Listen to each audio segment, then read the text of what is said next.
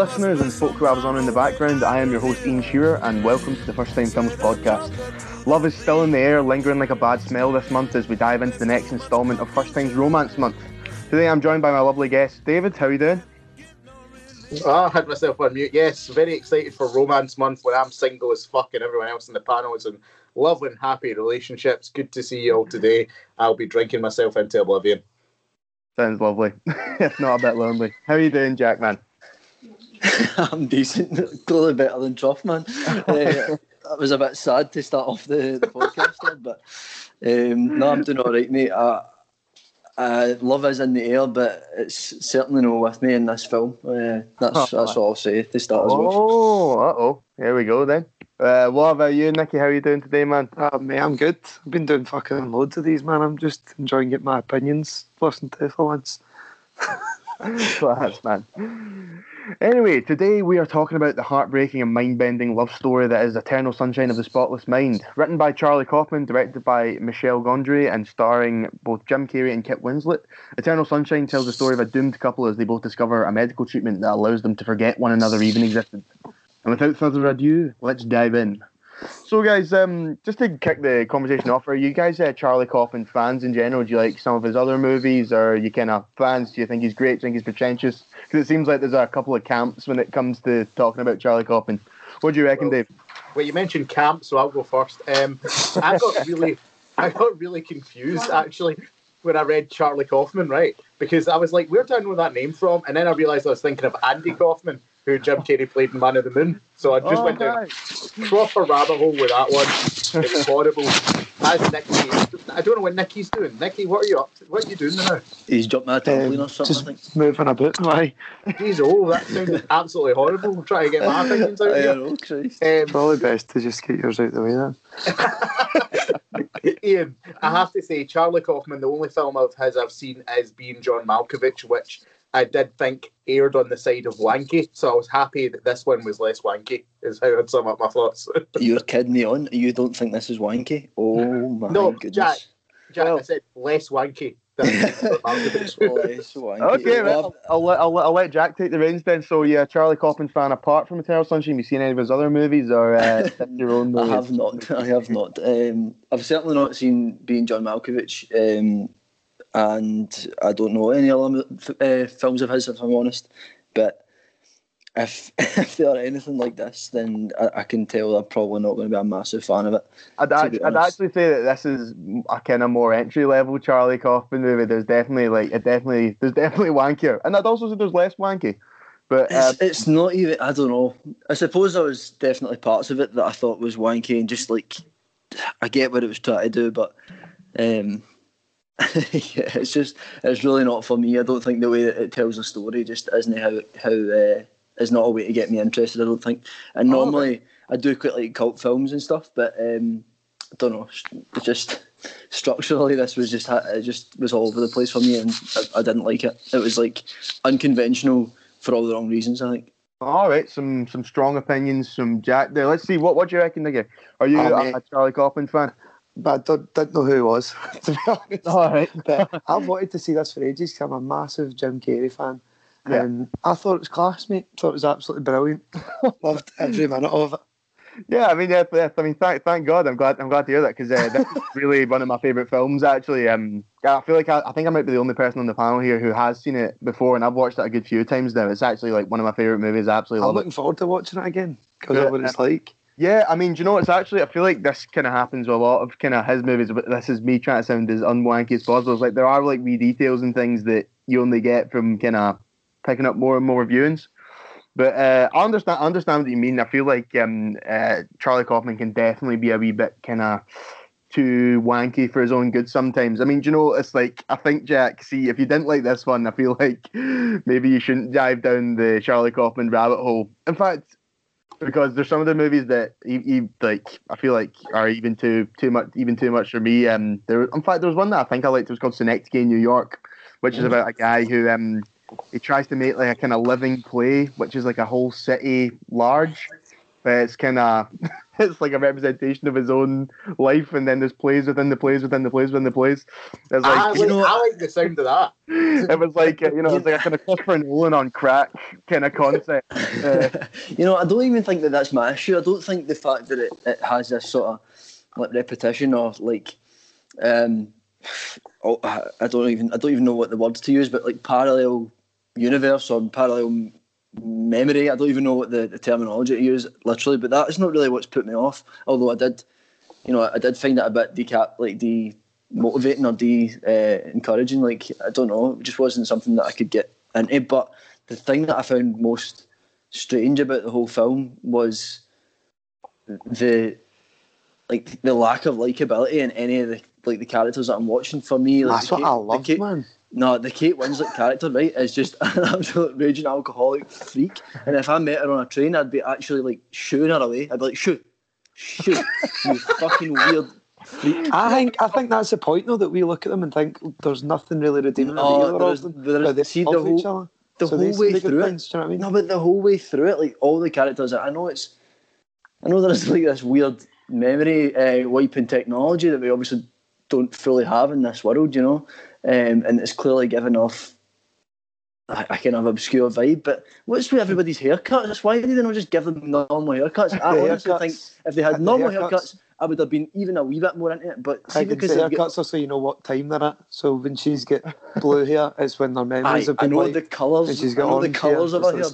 What about Mark Ruffalo's hair? They didn't need to have his hair like a bloody shark. Hey, easy, buddy. Truffles, it's the early 2000s, that's what the hairdos were. I'm sorry, but... Fashion, adding to this before, right? I mean, just across the board, if you even look at kind of models from back then, they're in these kind of like three-quarter cut jeans and fucking all sorts of bit cuts and all that. I'm sorry, but absolutely nobody had that fucking facial hair that Elijah Wood had going on. If they did, they would have get scalped about the place everywhere. We were 7 at that point, though. I remember people cutting about like that, like weirdos. Nah, so they are. Yeah. Aye, because they're all weirdos, that's what I'm saying. Absolutely not one of the characters in it was likeable because they're all freaks that are trying to match your memories. I can when it gets sad and stuff, did you not feel bad for him? Absolutely not. Absolutely not. I said he absolutely deserved it because... I completely disagree. I feel like but it shows these like folk and like a kind of... It doesn't show them in a kind of pure like melodramatic romantic light. It's not about kind of. It's realistic. It's realistic. It's like these are just two like deeply flawed people, and it's showing you the ins and outs of their relationship. And when they say bad things about each other, and especially with the kind of tape scene at the end, it's like these are kind of them having to. These are people in pain that have to let out these kind of awful feelings because the kind of pain of the heartbreak they're feeling is so strong. And it's cultivated from like some serious dysfunction. I don't think that makes them like bad people though. I think it just kind of makes them human. I guess that's what's annoying me is the fact that they've been given like realistic or humanistic features, but then they've just made them complete caricatures, like giving them pure stupid haircuts, and I really don't. The hair's an issue here. The hair's clearly become an issue here. I love how, like, I'm going to put in the description of this episode, like you can't capture this level of hatred and anger from Jack. So I'm just going to put Jack has issues with production design and costume. Is what I'm going to write. That's certainly one of the issues. See, I never even thought about stuff like that. All I was thinking was, I don't know what the budget for this was, right? But how did they get that amount of people in it? Because you've got Elijah Wood just after Lord of the Rings, Kirsten Dunst in the middle of making Spider-Man and all that, Mark Ruffalo, I don't know what he was doing at the time, but he's Mark Ruffalo, and then Kate Winslet and Jim Carrey at like the peak of his powers. So that must have been some budget to get all them on board. I mean, you know, I feel like he was already kind of... Well, in fact, I don't actually know that many movies from long before. I suppose Being John Malkovich would have been... Oh, in fact, he brought out two kind of really big movies before Eternal Sunshine. It was Being John Malkovich and then Adaptation. Adaptation is a fantastic movie, by the way. I definitely recommend it. I'd actually say it's less... in fact, Jack, I think you'd actually really like it. I mean, if you like Nicolas Cage, when he's good, then you'll love Adaptation, because... Yeah, it's on Nicolas Cage. Nicolas Cage plays himself and his twin brother... and they're both aspiring writers, and they want to adapt a kind of old novel. It's fantastic. That definitely sounds more up my street. I think I just really struggled to get into the Kate Winslet, Jim Carrey dynamic here. And then the Kate Winslet character, I feel like I know what you're talking about. This kind of, she's bundles kind of, yeah, I'm a bit quirky, a bit kooky, you know, like. But like not even a bit quirky, like an actual psychopath that's going to wipe your mind, kind of quirky. Do you know what I mean? Which is inevitably what happens, Jim. Jim. What a ball. I'm talking about Jim Carrey, of course. I'm no calling Ian Jim. You know, if I was Jim, if I was Joel or whatever his bloody name was, the last thing I'd be doing would be carrying a conversation with this freak. And I think, and then on top of that, like Jim Carrey is like clearly got some serious psychosis, or like he's like talking to himself in his brain. And I get that people think their thoughts, but this guy is, to me, just portrayed as an absolute psychopath from start. I think he's just narrating the story. He's like dreaming. he's like become aware that he's in the dream, but he's under that kind of anaesthetic type thing. I think Jim Carrey amazing in this, man. Oh yeah, I don't know how you can think it now. He's unbelievable. He seems so sad. Like this guy that everything you see him in, even if it is dramatic, he's got some funny bits, like the Truman Show and things like that. But this, he's just, there's not anything funny about him. He's just sad all the time. Yeah, I mean, to be honest, I think it's so funny how the opinions differ, because I seriously couldn't take it seriously, like for what it is. I couldn't feel sad for him at all. Yeah, here, man, you're breaking my heart. I'm sorry. I can't believe somebody didn't. I watched it. I was like, everyone's going to love this. Dave, why don't you chime in? I feel like you've been sitting on the back burner here, like. As always, the voice of reason on this podcast. You know, as always, the voice of reason. I will say, I get where Jack's coming from. There was bits of this movie that I did struggle to get behind. For example, the whole back in this mystery with Elijah Wood's character that would basically reveal like the true timeline of events that you've watched. And I found that pretty obvious. Like, see, as soon as like we've seen Elijah Wood's pop up and we've seen more about the story unfold, I was like, oh, so this thing we saw at the start, that's going to be in the future. You know what I mean? Yeah. So it frustrated me that the movie held out in that for so long, because it felt like it was insulting, like, my intelligence as a film watcher, if you get what I mean. I don't like when movies do that, when I can preempt them that heavily, but they act as though it's going to be like, oh, this groundbreaking twist. Like, that annoys me. Having said that, like, I loved the melancholic tone of this film overall. Yeah. It's something that really resonated with me. And I think in terms of, like, a movie that deals with relationships, it was refreshing for it to go into that sort of depth of it, because a lot of the romantic comedies that we've covered, it's sort of like that surface level, it's a good romance, it's all about love, it's all about how much you love the other person. But there is happy and sad and love and hate in every relationship, and I like that it captured that realism of it. And you know, ultimately that was the saving grace of the film. I am sorry though, like, if you think that this is a regular relationship at any point, because to be honest, what we've been shown, we can't wipe memories either. It's not real. It's not real.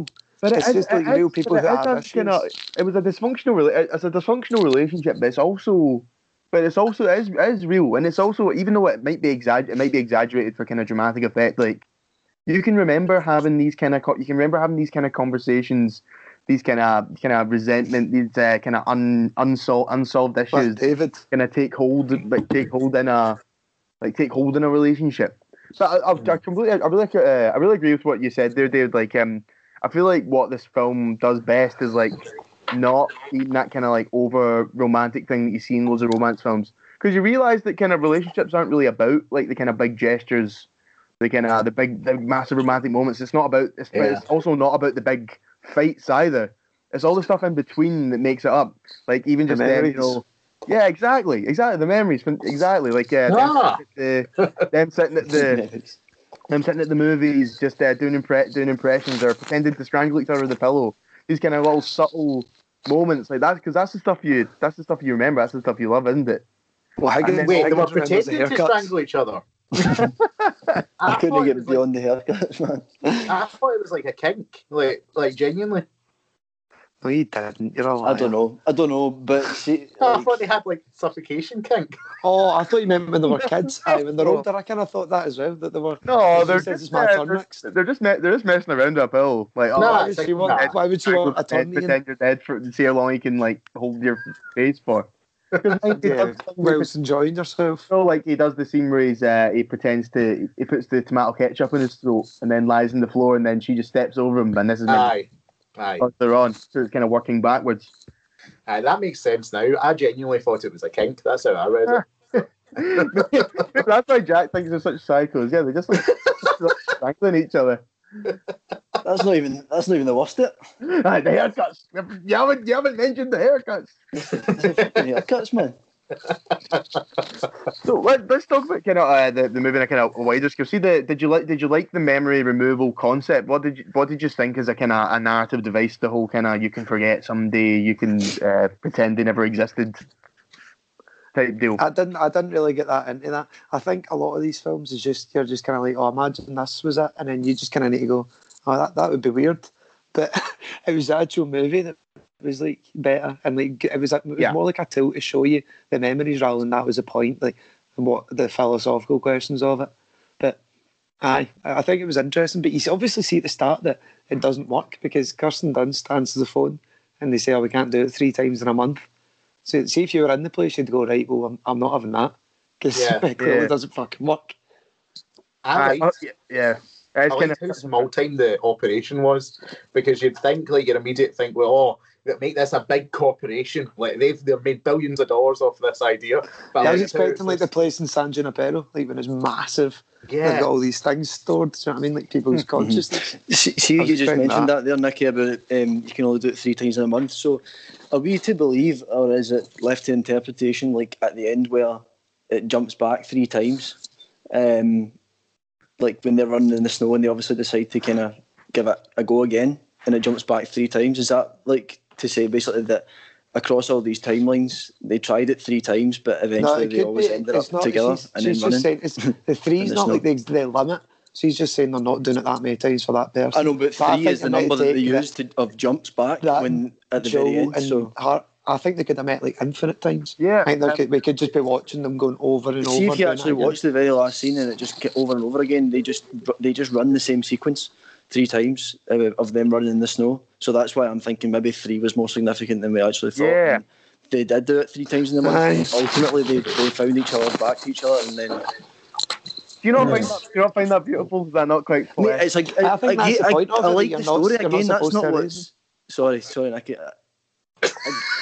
I guess that's not what I don't like about it. It genuinely is just like the characters were so unlikable for me that I couldn't actually get on board with the story. Yeah. And I didn't believe in the relationship once. I've debated to Truffles this before, and Truffles has said he needs to love the characters. I don't need to love them, mate. I just need to not hate them. I've never said that.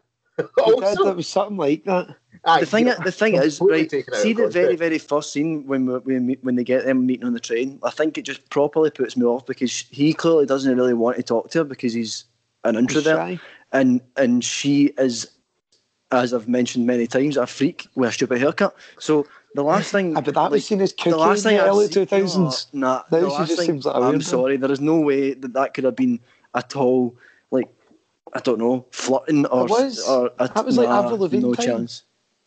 Mate, honest to God, she had fingerless gloves for fuck's sake. How could you need to remember? That's what people dress like. That's what people dress like now. Some people dress like that.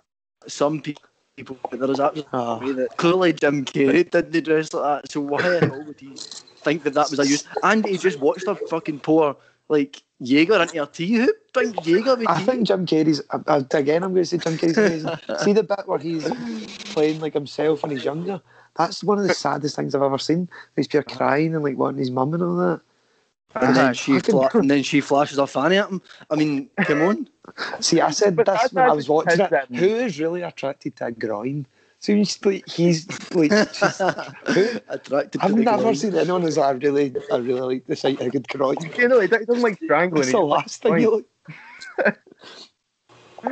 No, I mean, I couldn't help but think about that scene. It's like after watching the Jim and Andy documentary, that when he was being a 4-year-old, he was just belligerently storming around the set pretending to be. That documentary for Jim Carrey, he's a total dick in that thing. However, he is a genius though. Yeah, I mean, slight option. Totally agree. I thought that he was totally he's totally acting like a dick in Jim and Andy. I was like, what? I was like, people were just putting up with doing that. I was like, mate, you're not Andy Kaufman. Mate, that's what I'd have said. When he keeps saying that, I'd have been like, look, you're not. Like, you're just not. Just stop this. It's just all about adults here. Mate, and having said that, he is amazing as Andy Kaufman. It's like the performance was decent. He did a decent performance as Andy Kaufman, and then the movie itself wasn't even that dino. It was just kind of. It was all right. However, I think Jim Carrey is one of the most underrated actors in the world, even though he does get paid a lot. But I think I said this to David before, I think there's so many good dramatic actors. There's very few really good comedy actors. Yeah, I mean, yeah, let's see. He was the top of the tree. Is somebody like watching the telly in the background? Somebody being truffles? My God, that is loud. Yeah, I think there might be some sort of echo going on, but So let's not stray too far off the movie. I really did think Jim Carrey gave an excellent performance, and I feel like that's the thing. Like, seeing really good comedy actors who can also act dramatically, they get even when they bring a kind of natural comedy to the roles that they play, it really kind of brings them to life. You know, like it means it doesn't look like they're taking themselves too seriously, even when they're playing like somebody kind of sad and depressed, like Joel Barish. But yeah, I mean, I've been to bring it back to what we were talking about before about the memory loss thing. I think it was actually a really kind of nice device, because I think the fact that they made it that it doesn't really work, they kind of made it kind of explores the idea that, you know, like love is kind of, it's like unscientific, or it's like incurable. You know what I mean? Yeah, that's what I took from it. You can't erase the memories of an ex. You just need to come to terms with. Like, well, yeah, or you can erase the memories, but if they meet again, they'll just fall in love again, because it's this kind of incurable disease that, like, love is just something that you can't escape, despite how painful it can be. Which I thought was another. Again. I know I keep coming back to that, and I do. I want to get on the haircuts. Like that. I get what you're saying. No, in all honesty. I was going to have a valid point there for once. I do want to get on board with that. I get that it's like clearly inevitably they'll end up together, and their memories, they're going to try and, you know, it was almost like their memories were given personalities. Like Joel was coming to life in his own memory to effectively try and so that it save it, so that he would end up with that outcome. That's what I took from it, and I did like the concept, as I said. That's not my issue with it. I was trying to get on board. It's really just that I just think inevitably I wouldn't want to end up with that person, like the person that wiped me, even if that technology was available. I know, Nicky, you're like, oh, but it's not real. But if it was real, then why would I want to get with somebody that wiped my memory? You're right. I mean, I know, but neither of them know that the other one's wiped their memory, though, because then the memory's wiped, so they don't know each other. Well, they did. They don't remember that they wiped their memory, so they did eventually. And it's like they meet each other for the first time. I'm pretty sure for the last time they were kind of very much aware of it. Yeah, they were aware of it. So I suppose. I mean, if it was me, Higgins, what you're saying, if it was me in that position and I was with somebody and they were going, "Oh, he's a fucking baldy wee wank" and stuff, I'd go, right, I'm not going back to them, obviously. No, but it's not even that just because they've argued. Like, it clearly wasn't the. Like, there was very few nicey points in the relationship. They're running about in the snow and that. That's like the only kind of nice bits we see. A lot of it is a really dysfunctional, freaky sort of relationship. But they look back on that, and like, he sees that, like, when he ran out of the house, that he shouldn't have done that. He should have stayed for an experience rather than being scared of it. So I think how much of it? You're so loud. You've touched on a point there, Jack. I think this is something that people with other Charlie Kaufman films, that people kind of have a problem with. That he kind of writes these kind of like deeply flawed, often kind of like cynical characters, and you struggle to get on board with them. But I think the thing is though, like, I feel like you gotta get on board with just the fact that they're like flawed. If you're gonna get me on board, because they're just tips to tell. Because these stories would be like, and that's the thing though. And I feel like at the same time though, like I feel like you don't have to. You don't. I suppose you did make the point earlier that you'd rather just not hate them than not like them. But I feel like it's just kind of like he explores his own insecurity, I think, through like the characters he writes, and I think that the devil's present in these folk. Did you mess up potatoes? That was strange. That was strange. Like, thank you. Potatoes? I said, does anyone dress up potatoes? Because that's what that lassie does. Like, we can get over the haircuts, we can get over the match. I don't even remember that. I know an apartment. He walks in and she's the first time she has me potato people. She makes potato people. She's a raging alcoholic. Like, surely there should be red flags going on here. See the bit where he's sitting reading a book and she comes in and all that? I felt bad for him there as well. I was like, what a poor wee guy, just sitting and waiting.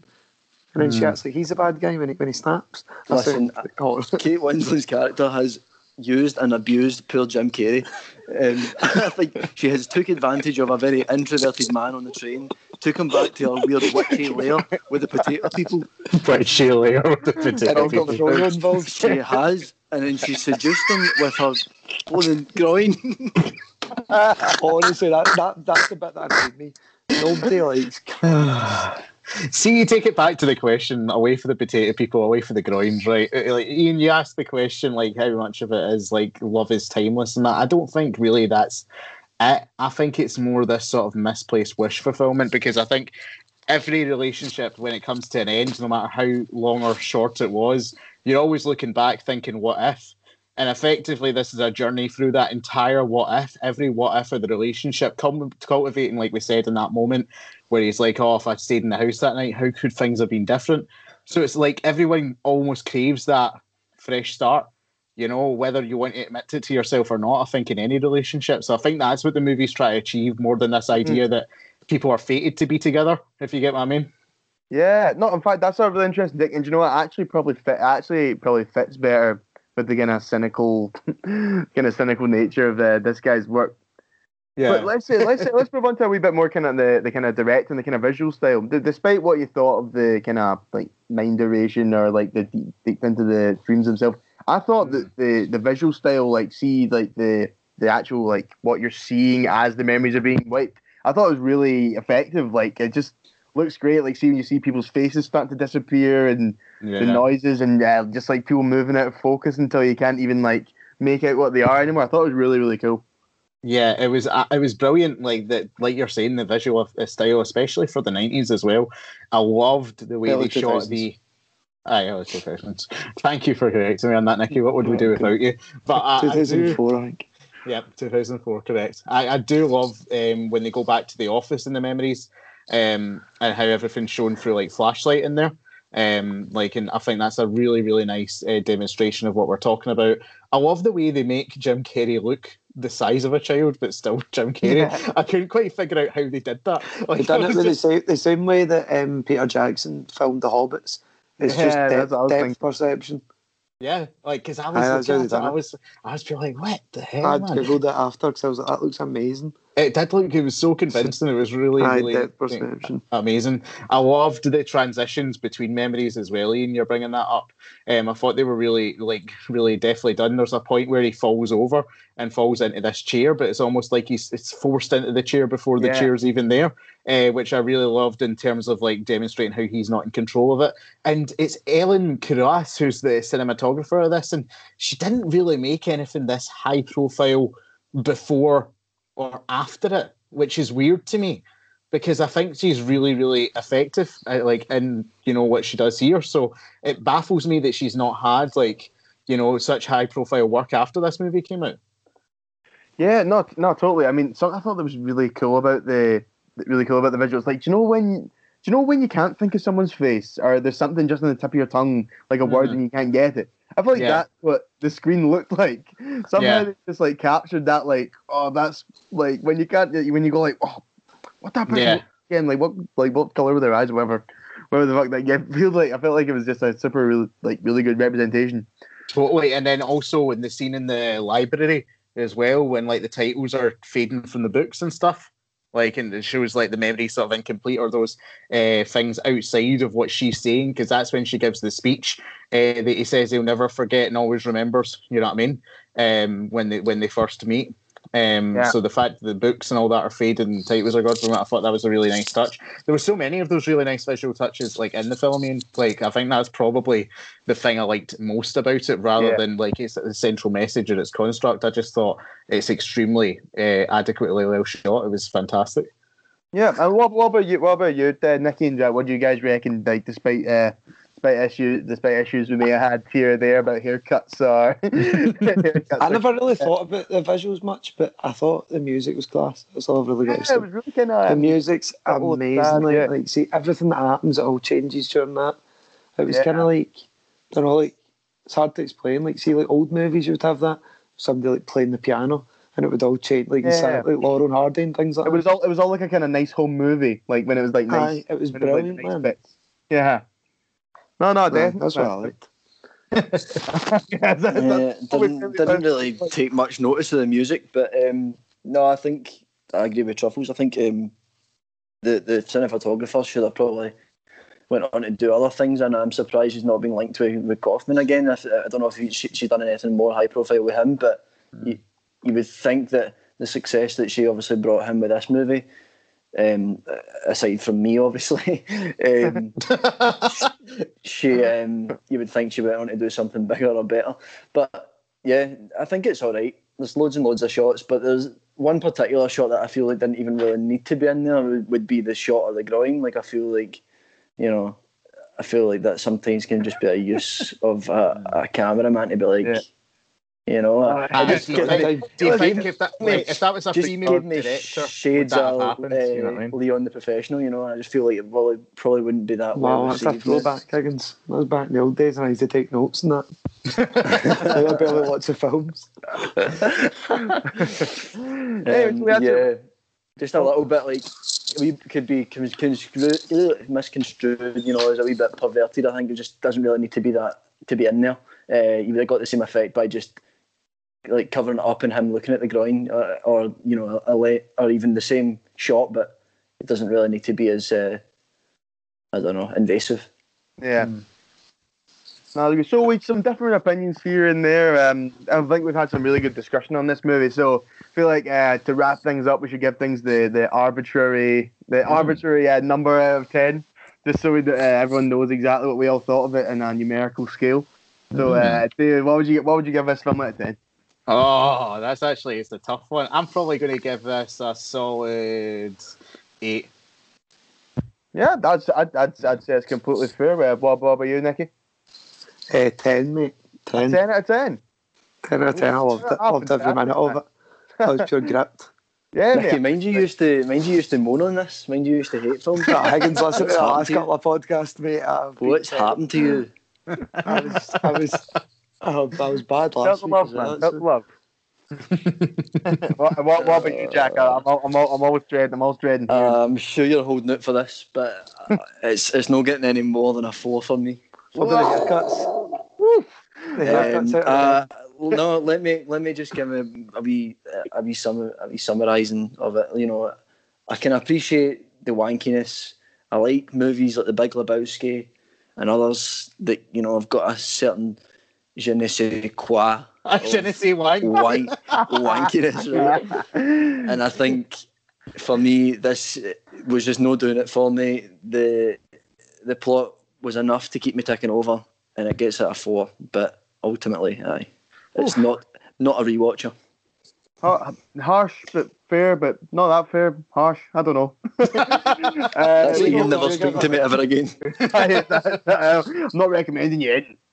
Ian, what's your rating? I'm gonna give it a good like 9.2. Easy. It's like it really is a like an all-time favorite. But like obviously like it does have. I mean, it's not perfect, but there's so much stuff that I love about it, and just. I love the visual style. I love the story. I love the story elements. I think it's quite well done. We didn't actually get a chance to talk too much about Elijah Wood and stuff apart from the haircuts, but I thought that was a kind of like a nice wee add-on. And I thought it was a good narrative device to like see the kind of pitfalls. I just see Elijah Wood as Frodo. It's just straight away. It's just what's Frodo doing here? I'm the same. I'm the exact same, except it was Frozo with the Batista beard. He walks for miles inside a pit of danger, and he's a wee fucking pervert, man. He really just he was a dick in that film. I find him so despicable in this movie. Really good, mate, that's what I meant to make this point. I'm surprised he didn't get loads and loads of villain roles. You see when you watch him that, you were like, you're a wee prick. Anyway, so I think that just about wraps up our conversation about Eternal Sunshine for today. So let's move on to a couple of wee news stories. I had a couple of new trailers out in the recent past, first of which was the Disney's new Cruella film starring Emma Stone as the titular villain, I assume anti-hero protagonist that we love to hate. This time around, let's get a few opinions in about what we thought of this trailer, David. I could tell by your wee exclamation there that I think you might have liked it. Cruella is one of the most iconic Disney villain of all time. There, I said it. She has the most recognisable style, the most devilishly campish laugh on the planet. I think she's fantastic, absolutely brilliant. When I heard they were making a Cruella movie, I was all in, and I was like, "You're going to be prepared for disappointment when the trailer comes out." I was not disappointed in the slightest. This, I didn't realise like who was behind making this. Right, it's directed by Craig Gillespie, who directed I, Tonya, which I thought is one of the more underrated movies of the last couple of years. That's a fantastic mockumentary. Go and check that one out. It's written by Dana Fox, right, who most recently did The Wedding Date, What Happens in Vegas, Isn't It Romantic, all of these ones. But more specifically, it was written by Tony McNamara, who is a writer of The Favourite, which is a weird ass fucking movie. Sorry? Shut up. All right. Tony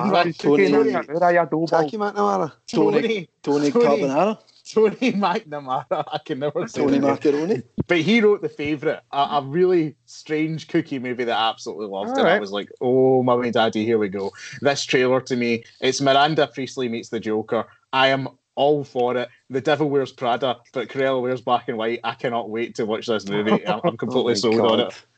that was like a wrestling promo there. That's what every conversation with him's like. And you know what? Cruella can beat me in Hell in a Cell. All right, she's going to WrestleMania. So what were you? What do you reckon? Do you share the same enthusiasm? Mate, when I first heard about this, I was like, "Why is she so young? I would rather have like Gillian Anderson." Being Cruella, but then when I seen the trailer, I was like, "Actually, it's all right." It just kind of looks like fucking Harley Quinn, but it's Cruella, and I think Emma Stone's good. But as I said, I'd rather she was older, and it was Gillian Anderson. Yeah, I feel like Emma Stone was definitely a strange choice for this one. I don't know. I feel like Emma Stone's too kind of likable. I don't know if she like comes across as a villainous. Someone who looks a bit more villainous. Exactly. Because Cruella de Vil has that like really electric like villain personality. Mate, in the animated one, which we would all watch when we were younger, she was terrifying. Glenn Close, let's not overlook Glenn Close. If you're going to do it older, you would go back to Glenn Close because Glenn Close was absolutely fantastic. I like that they went younger. What's the name again? Glenn Close. Glenn Close. Yeah, thanks. I like that they went. Oh my God, Nicky! Listen, long story short, I've had 2 cocodamol and 2 ibuprofen before we came on air. Let's just get this out of the way. Is this your first time taking cocodamol? Because you've mentioned it about 7 times since I came and dropped them off. Listen, like it's some sort of illegal drug. Listen, I'll admit it. I took 2 cocodamol before coming on air, but that doesn't change the fact that Cruella will be the motion picture of it. You've not heard this. So went from Ayrshire all the way there to give him cocodamol and ibuprofen. Would you presume that he'd say thanks? Thanks, Nicky. Thanks for that. Yeah, of course. That's you'd be wrong. Oh, did they just grab them and shut the door? Did they? And hobbled back in his flat. And, what about you, Jack? You've been awful quiet in the Cruella proceedings so far. What do you reckon? Oh, I didn't like her hair. The haircut is terrible. You got to give me that. No, listen. Stop making fucking remakes, Disney. Just make something actually new and agreed. Like something that I can get invested in. That's all. That's all I've got to say. Stop making remakes. Normally I'd agree. normally I'd agree, but it's Cruella de Vil, so give them a break. I don't need to Cruella de Vil. I know exactly what she's like. Already was a I know what she's like as a cartoon. I know what she's like as a live action person. A live action person, exactly. I don't need a person. Stupid Emma Stone and her bloody La La Land stupidness. Oh, don't you start dissing La La Land, right? Exactly. We've already fucking locked horns with this. I'm taking you down, Sheila. You'll never listen this tune again. Honestly, it's just I'm not really that bothered for it. Will I go? Maybe. Well, I'll go watch it as if I can go anywhere. I'll not watch it. Well, it does look good. I'll definitely give it a watch just as a matter of curiosity. I just want to see how Emma Stone does, because obviously I'm saying it, I feel like it's an unconventional choice for the role, but I'm interested to see what she does, because I do like Emma Stone. I just hope that this is the right role. This is the right role for her, and if she can rise to the challenge, or someone's kind of so iconic. But this is what's so worrying about these kind of remakes and stuff. It's like you don't want to sully like the great legacy that the old characters already left behind.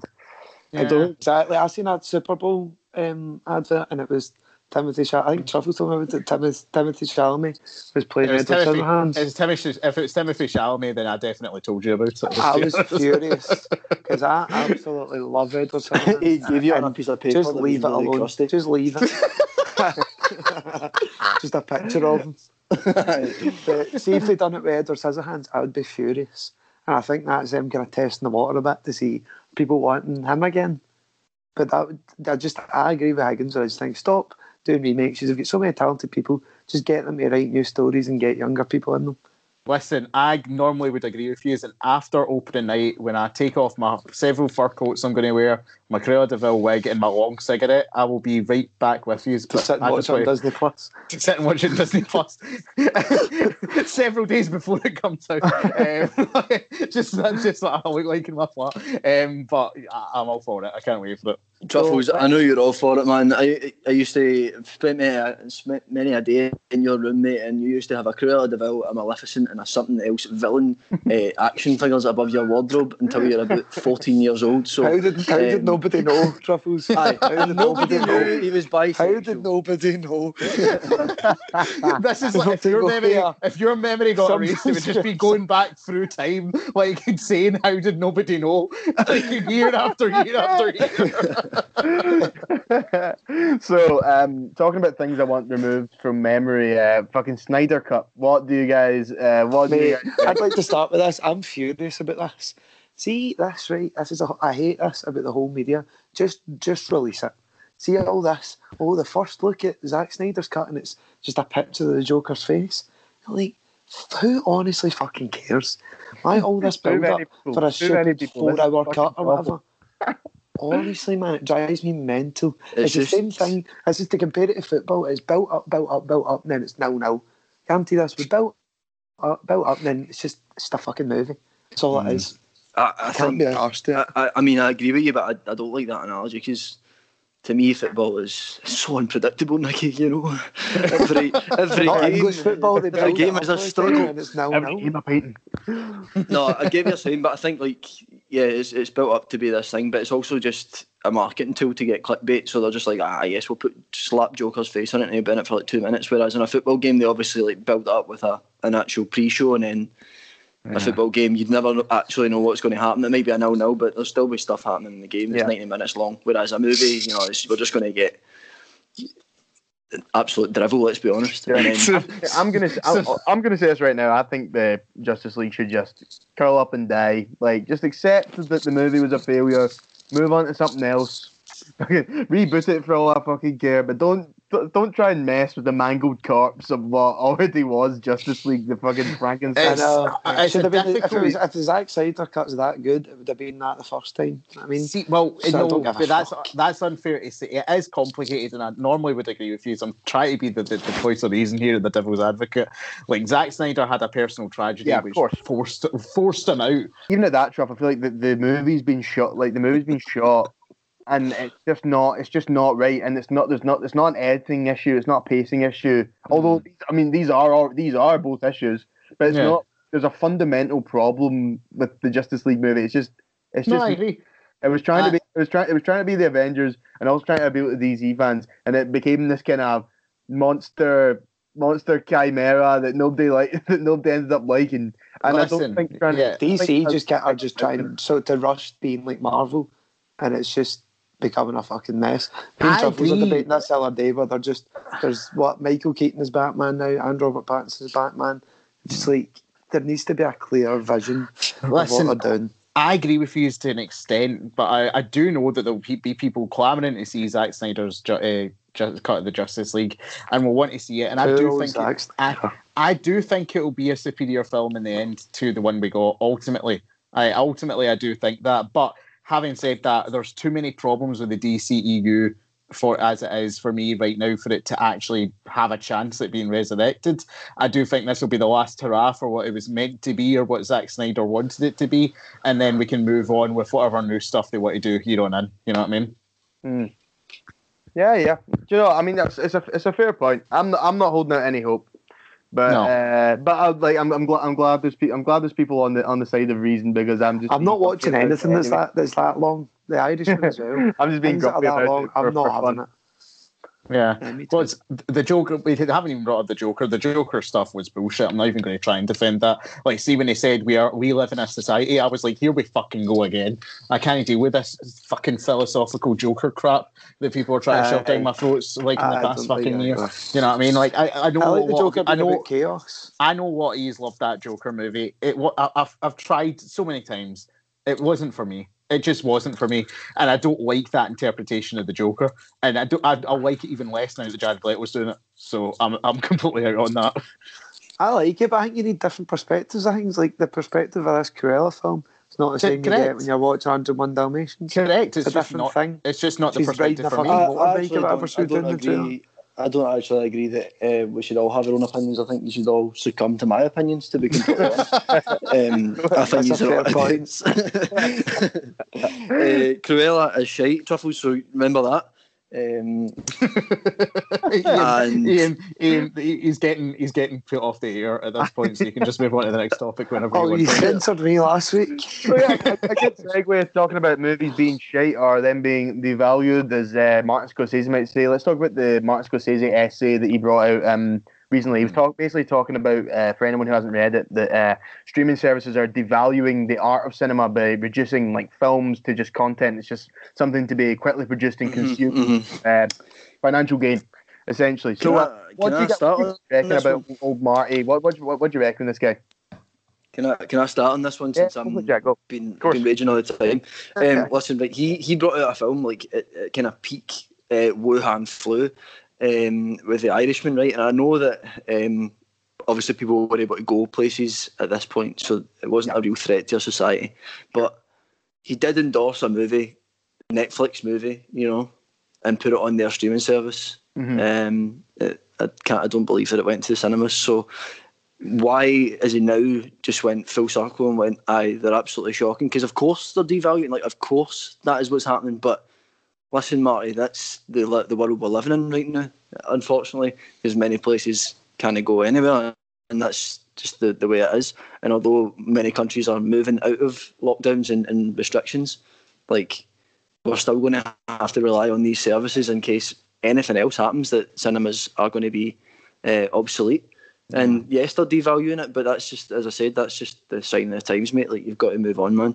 And I think the fact that he actually, in November or December, whenever The Irishman came out, like, he did endorse Netflix. He had a choice there to say no to Netflix, the biggest streaming service in society there is, but he decided to make a movie with it. In fact, not just a movie, but like one of the most anticipated movies, because it was on Netflix, and because it was a Scorsese, and because it was 3 hours long, and it was a gangster film. Like, so he can't now turn around and go, he's devaluing it, like, as if that wasn't his whole plan when he first brought out that. It's tough, because, like, Irishman got a cinematic release so it could qualify for the Oscars, essentially. That's what it was, I couldn't remember. And to probably appease Scorsese. I'll start by saying this. Martin, there's no one who loves film more than Martin Scorsese. Yeah. And I don't doubt that the place he's coming from with that essay is what he firmly believes to be right. Yeah. And it comes from a love of movies. But I think he I don't want to go into every minutia, but just a general sort of sweeping concern of streaming services or things moving online. I just want to give a personal analogy. Like, obviously, as you three know, I've made a film, 10 Reasons Not to Make a Movie trailer comes out March the 5th. Nice plug. Shameless plug. I just leave a few seconds there, like that second. But when we first started making that film, there was a huge concern about the route we would take to try and get that in front of people and to try and get that in front of the right people and to try and get the film made. And one of the things we found now that with the pandemic, a lot of film festivals have moved online, and it's given us a better opportunity and a better chance to try and get our work seen. And in terms of Martin Scorsese as a working class filmmaker, for working class filmmakers, this move to an online space is actually going to be for the better and for the benefit, and open a lot of doors that were previously closed, bros, by all of that, you know, I don't know what to call it, by this cultish mentality of it has to be 30 million, it has to be this, you have to show it in this, oh, look at the equipment, look at what the views tier. And I do think that by saying that streaming services are only making things for content, you're scanning over the fact that it's actually given more opportunities to more filmmakers and more creators to get involved in that process and make their own stuff. Absolutely. You know, so there is a double-edged sword, because I love the cinema. I love the sanctity of the cinema. It's one of the things I've missed most about the lockdown, in all honesty, is going to the cinema, because I love that experience. I do think, though, that he is missing the boat in a lot of those things that in the lot of deposits are coming out of that. Fucking hell. I was quiet for like the first half an hour. Oh yeah, I was gonna say that. Go on there. Thank fuck for that, man. I was about to go on a ramble as well, but I'll let you go first. I've got nothing to say. Everything's been kind of wrapped up there. What I was going to say was, I'm agreeing with Truffles here. I think Martin Scorsese is a grumpy old snob. I think I never said that. You're not agreeing with Truffles. I never said that. Jerry Seinfeld, during lockdown, done a big essay about people were saying that New York was dead because it's all rich people.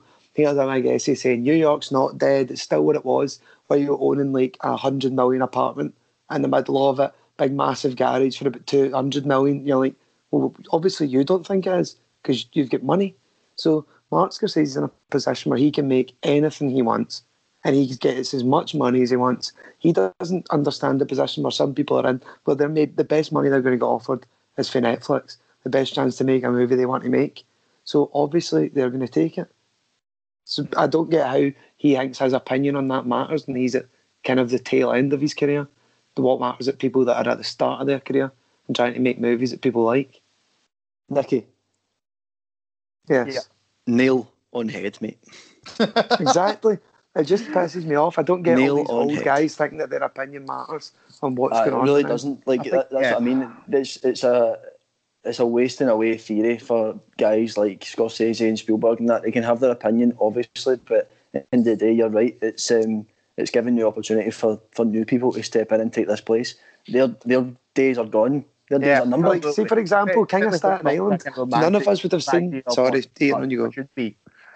And I think it's like, it's like these days, it's like he's saying that as if nowadays, like Netflix and stuff, is just making people kind of, like kind of mindless zombies, just watching stuff over and over again, in a screen that's the same size, like everything's the same size. This kind of thing he says, like all images are valued the same. It's kind of holding on to this kind of romantic idea of what the cinema should be. I couldn't disagree more with that, man. I honestly couldn't. King of Staten Island came out. None of us would have went to the cinema to see it. I would, because I like Pete Davidson, but it got released in houses and it done ridiculous numbers because people want to see that old phrase, cream rises to the top. See if something's good, it's good regardless of what it is. More people are watching more movies as well. So exactly. If it wasn't people for Netflix, that probably didn't watch them before. Amazon Prime, other streaming sites, I wouldn't have seen anywhere near the amount of cinema. I wouldn't have experienced anywhere near the amount of great cinema, which has totally enriched my knowledge of movies and stuff. If I hadn't had access to them through these platforms,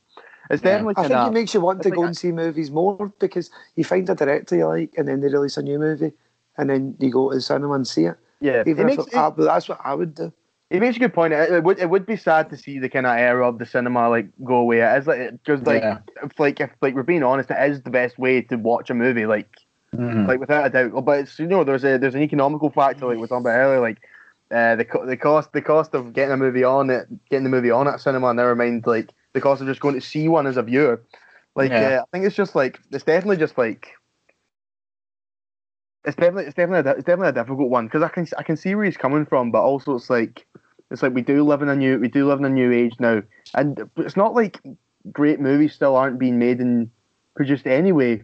It's not devaluing the art form, because there's still great things coming out, and there's still like some of my favorite movies of all time have came out in the past 5 or 6 years.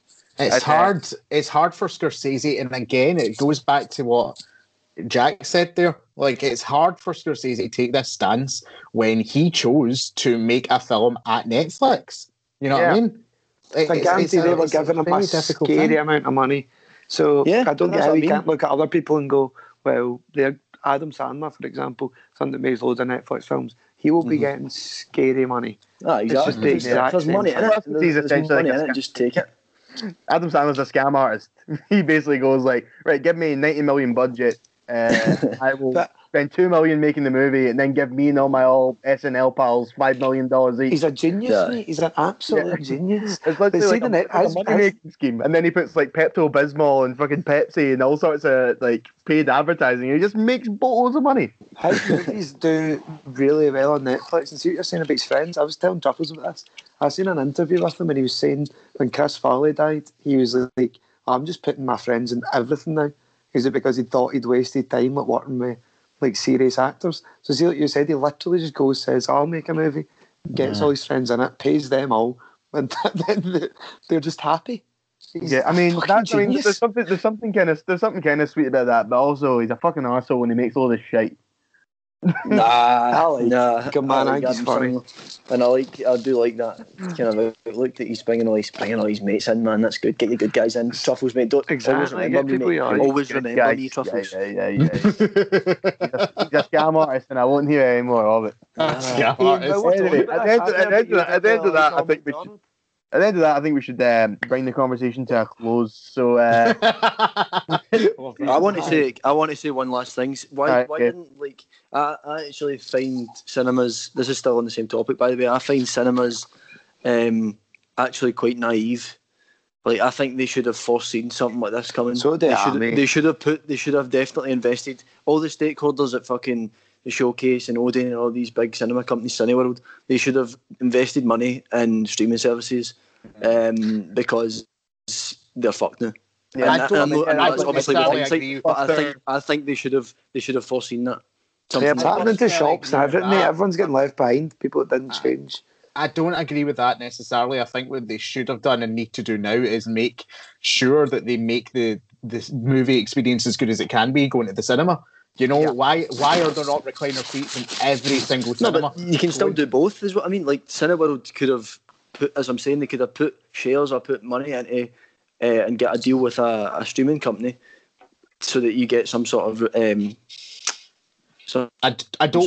for it. I see problems with that, but that's for a different show, I think, to debate. That's the issue, though, because they are now so fucked. Like, they know that the world's moving digitally. Everybody knows that, so every other company in the world is moving in that direction, but cinemas, because they are a practical thing, they need to hang on to it. I don't think so. Everybody's got to make money and put bread on the table, do you know what I mean? They should have just... That's what people like Martin Scorsese don't think about, the fact that these things are a business.